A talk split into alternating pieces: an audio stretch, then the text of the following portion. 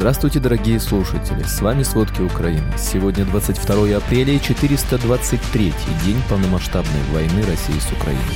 Украинские военные через несколько недель начнут обучение в Германии на американских танках М1 «Абрамс».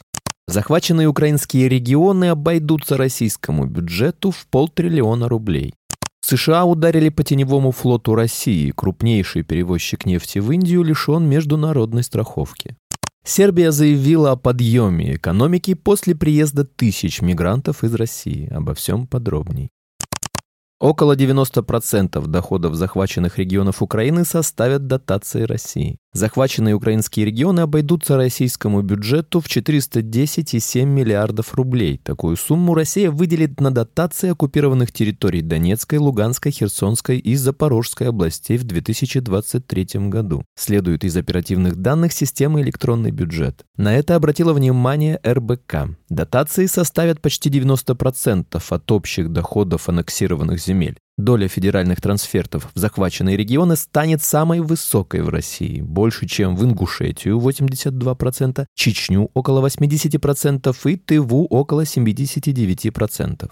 Более того, так называемая ДНР станет самым дотационным регионом в России. На его содержание выделят 171,1 миллиард рублей, при том, что общие доходы областного бюджета составят 196,4 миллиарда рублей. На втором месте по объему трансфертов аннексированный в 2014 году Крым, куда направят 162 миллиарда рублей. Мы полагаем, что эти средства будут в первую очередь направлены на социальные выплаты, заработную плату и поддержку населения, сказал РБК эксперт группы суверенных и региональных рейтингов Акра Илья Цыпкин.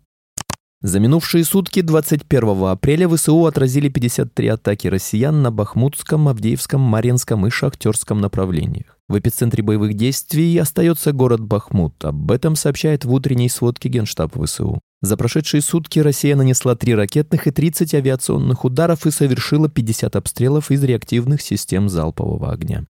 Во временно оккупированном Энергодаре Запорожской области россияне ужесточили проверки местных жителей. Об этом сообщает Центр национального сопротивления Украины. Проверяют мобильные телефоны на наличие украинских приложений и фотогалереи. Также проверяют наличие российского паспорта. В квартирах проверяют гаджеты и даже ищут экстремистскую литературу. Все это происходит в рамках подготовки к контрнаступлению, которое россияне ожидают на этом участке фронта.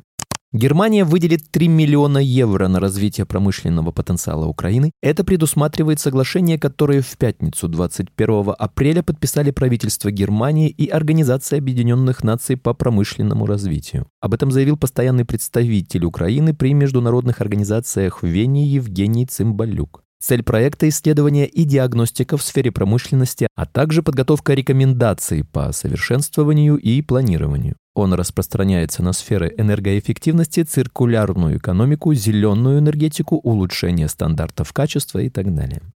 Предложение главы ЧВК Вагнера Евгения Пригожина завершить СВО, которое он адресовал Кремлю и сосредоточиться на закреплении на захваченных территориях, может указывать на то, что он нашел союзников в Министерстве обороны России, поддерживающих временную заморозку войны в Украине. Об этом говорится в отчете Института изучения войны. Как отмечают эксперты института, в начале апреля Пригожин возобновил сотрудничество с Минобороны России после противостояния с российским военным командованием. Вместе с этим ему удалось вернуть себе часть привилегий, предоставленных Кремлем. Пригожин стремится вернуть себе возможность наращивать силы и расширить политические перспективы в преддверии парламентских и президентских выборов в России. Также Пригожин, вероятно, готовит почву для политического наступления.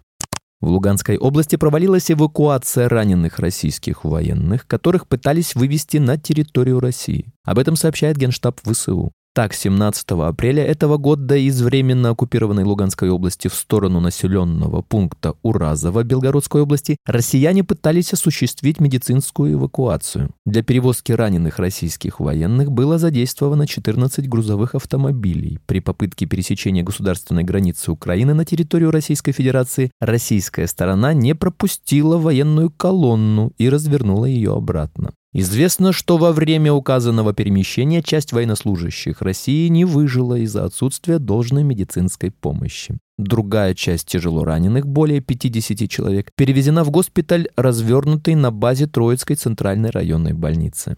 Россияне заявили, что в Крыму сработала система противовоздушной обороны, жертв нет. Об этом заявил так называемый глава Крыма Сергей Аксенов в Телеграм. Губернатор Курской области Роман Старовойт заявил о якобы обстреле со стороны Украины. Без электричества несколько деревень. По словам Старовойта, бригады пока не восстанавливают электричество, потому что пока еще небезопасно. Видеохостинг YouTube удалил видеоролики ЧВК Вагнера и каналы, которые их распространяли. Ранее сообщалось, что основатель ЧВК Вагнера Евгений Пригожин требует от Генеральной прокуратуры России заблокировать видеосервис YouTube. Напомним, ранее Google заблокировал YouTube-каналы Госдумы России. ЕС начал готовить следующий пакет санкций против России, который будет нацелен на борьбу с обходом существующих ограничений. Однако восточноевропейские дипломаты утверждают, что этого недостаточно, и следующий пакет требует большего кусания. Четыре страны-члены ЕС утверждают, что Европейский Союз может нацелиться на кампанию, ограничив импорт ядерного топлива, остановив новые инвестиции в электростанции и ограничив экспорт в Россию. По мнению энергетических экспертов, у России есть небольшие финансовые выгоды от экспорта ядерного топлива, но ориентация на более значительный инфраструктурный бизнес бизнес, включающий строительство реакторов в ЕС, нанесет серьезный финансовый удар кремлевской военной машине. Ранее в МИД Украины заявили, что Евросоюз должен как можно быстрее приступить к подготовке и принятию 11-го пакета санкций против России, куда должны войти ограничения деятельности корпорации «Росатом», IT-технологии, продажа бриллиантов и морская логистика. В феврале Украина ввела санкции против российской атомной отрасли. Таких шагов Украина ожидает и от западных партнеров. Испания предоставит Украине 6 из 10 обещанных танков «Леопард-2А4» в ближайшие дни. Об этом сообщил глава МИД Испании Хосе Мануэль Альбарес. По словам министра, Испания хочет поставить Украине 6 танков «Леопард-2А4» из всего 10 обещанных. После этого будет второй пакет с еще четырьмя танками. Он добавил, что Испания будет поддерживать Украину до тех пор, пока она в этом будет нуждаться. По итогам заседания контактной группы по вопросам обороны Украины в формате «Рамштайн» министр национальной обороны Португалии Елена Карейрос сообщила, что ее страна передаст Украине пять бронеавтомобилей. Об этом сообщает Министерство национальной обороны Португалии в Твиттер. Кроме этого, министр обороны Латвии Инара Мирниеце объявила о решении передать Киеву все имеющиеся у латвийской стороны переносные зенитно-ракетные комплексы «Стингер». Рига вместе с другими союзниками работает над новой инициативой по подготовке солдат вооруженных сил Украины в Латвии. Глава Министерства обороны США Ллойд Остин подтвердил, что украинские военные через несколько недель начнут обучение в Германии на американских танках М1 «Абрамс», о чем ранее сообщали СМИ. За последние несколько месяцев Украина уже получила от союзников более 230 танков, более 1550 бронированных автомобилей, а также другую технику и боеприпасы для оснащения более 9 новых бронетанковых бригад. Администрация Байдена объявила о намерении отправить танки в Украину в январе январе. В пятницу 21 апреля суд Москвы заочно арестовал руководителя ГУР Кирилла Буданова. Об этом сообщает пропагандистское агентство ТАСС. Отмечается, что на Буданова завели дело о терроризме. Никаких других подробностей пока не сообщается. Сам Буданов прокомментировал заочный арест, назвав его высокой оценкой работы украинской разведки. США ударили по теневому флоту России. Крупнейший перевозчик нефти в Индию лишен международной страховки. Теневой флот из десятков танкеров, который возит российскую нефть в Азию в обход санкций Запада, попал под прицел США, сообщает Bloomberg со ссылкой на знакомый с ситуацией источник. Компания со штаб-квартирой в Мумбаи, о которой мало кто знал до прошлого года, собрала флот из 48 танкеров с суммарной емкостью до 300 миллионов баррелей и стоимостью стоимостью 1,4 миллиарда долларов. Почти все суда заходили в российские порты и вывозили нефть или нефтепродукты.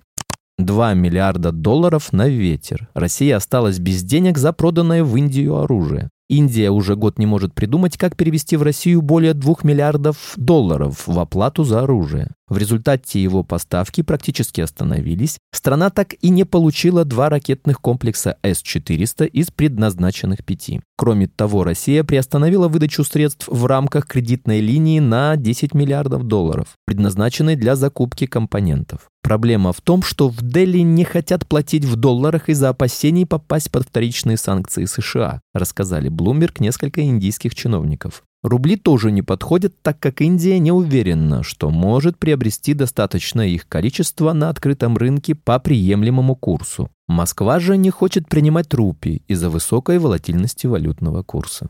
Сербия заявила о подъеме экономики после приезда тысяч мигрантов из России. Сбежавшие от войны и мобилизации россияне благотворно повлияли на экономику Сербии, заявила премьер-министр республики Анна Брнабич на конференции Bloomberg. Страна сумела извлечь выгоду из притока тысяч квалифицированных, образованных граждан России. По словам Брнабич, в Сербию прилетело множество разработчиков, в основном очень молодые, очень квалифицированные и очень талантливые люди. Большинство из них работало в западных или российских компаниях, которые релацировались в Сербию, отметила премьер. Брнабич объяснила решение россиян приехать именно в Сербию тем, что здесь они могли чувствовать себя более комфортно, чем в других европейских странах.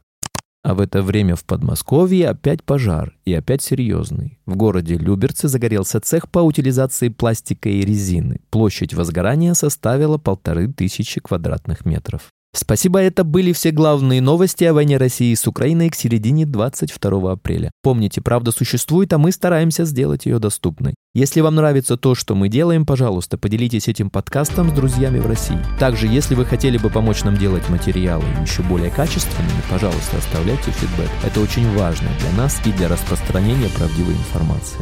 До встречи.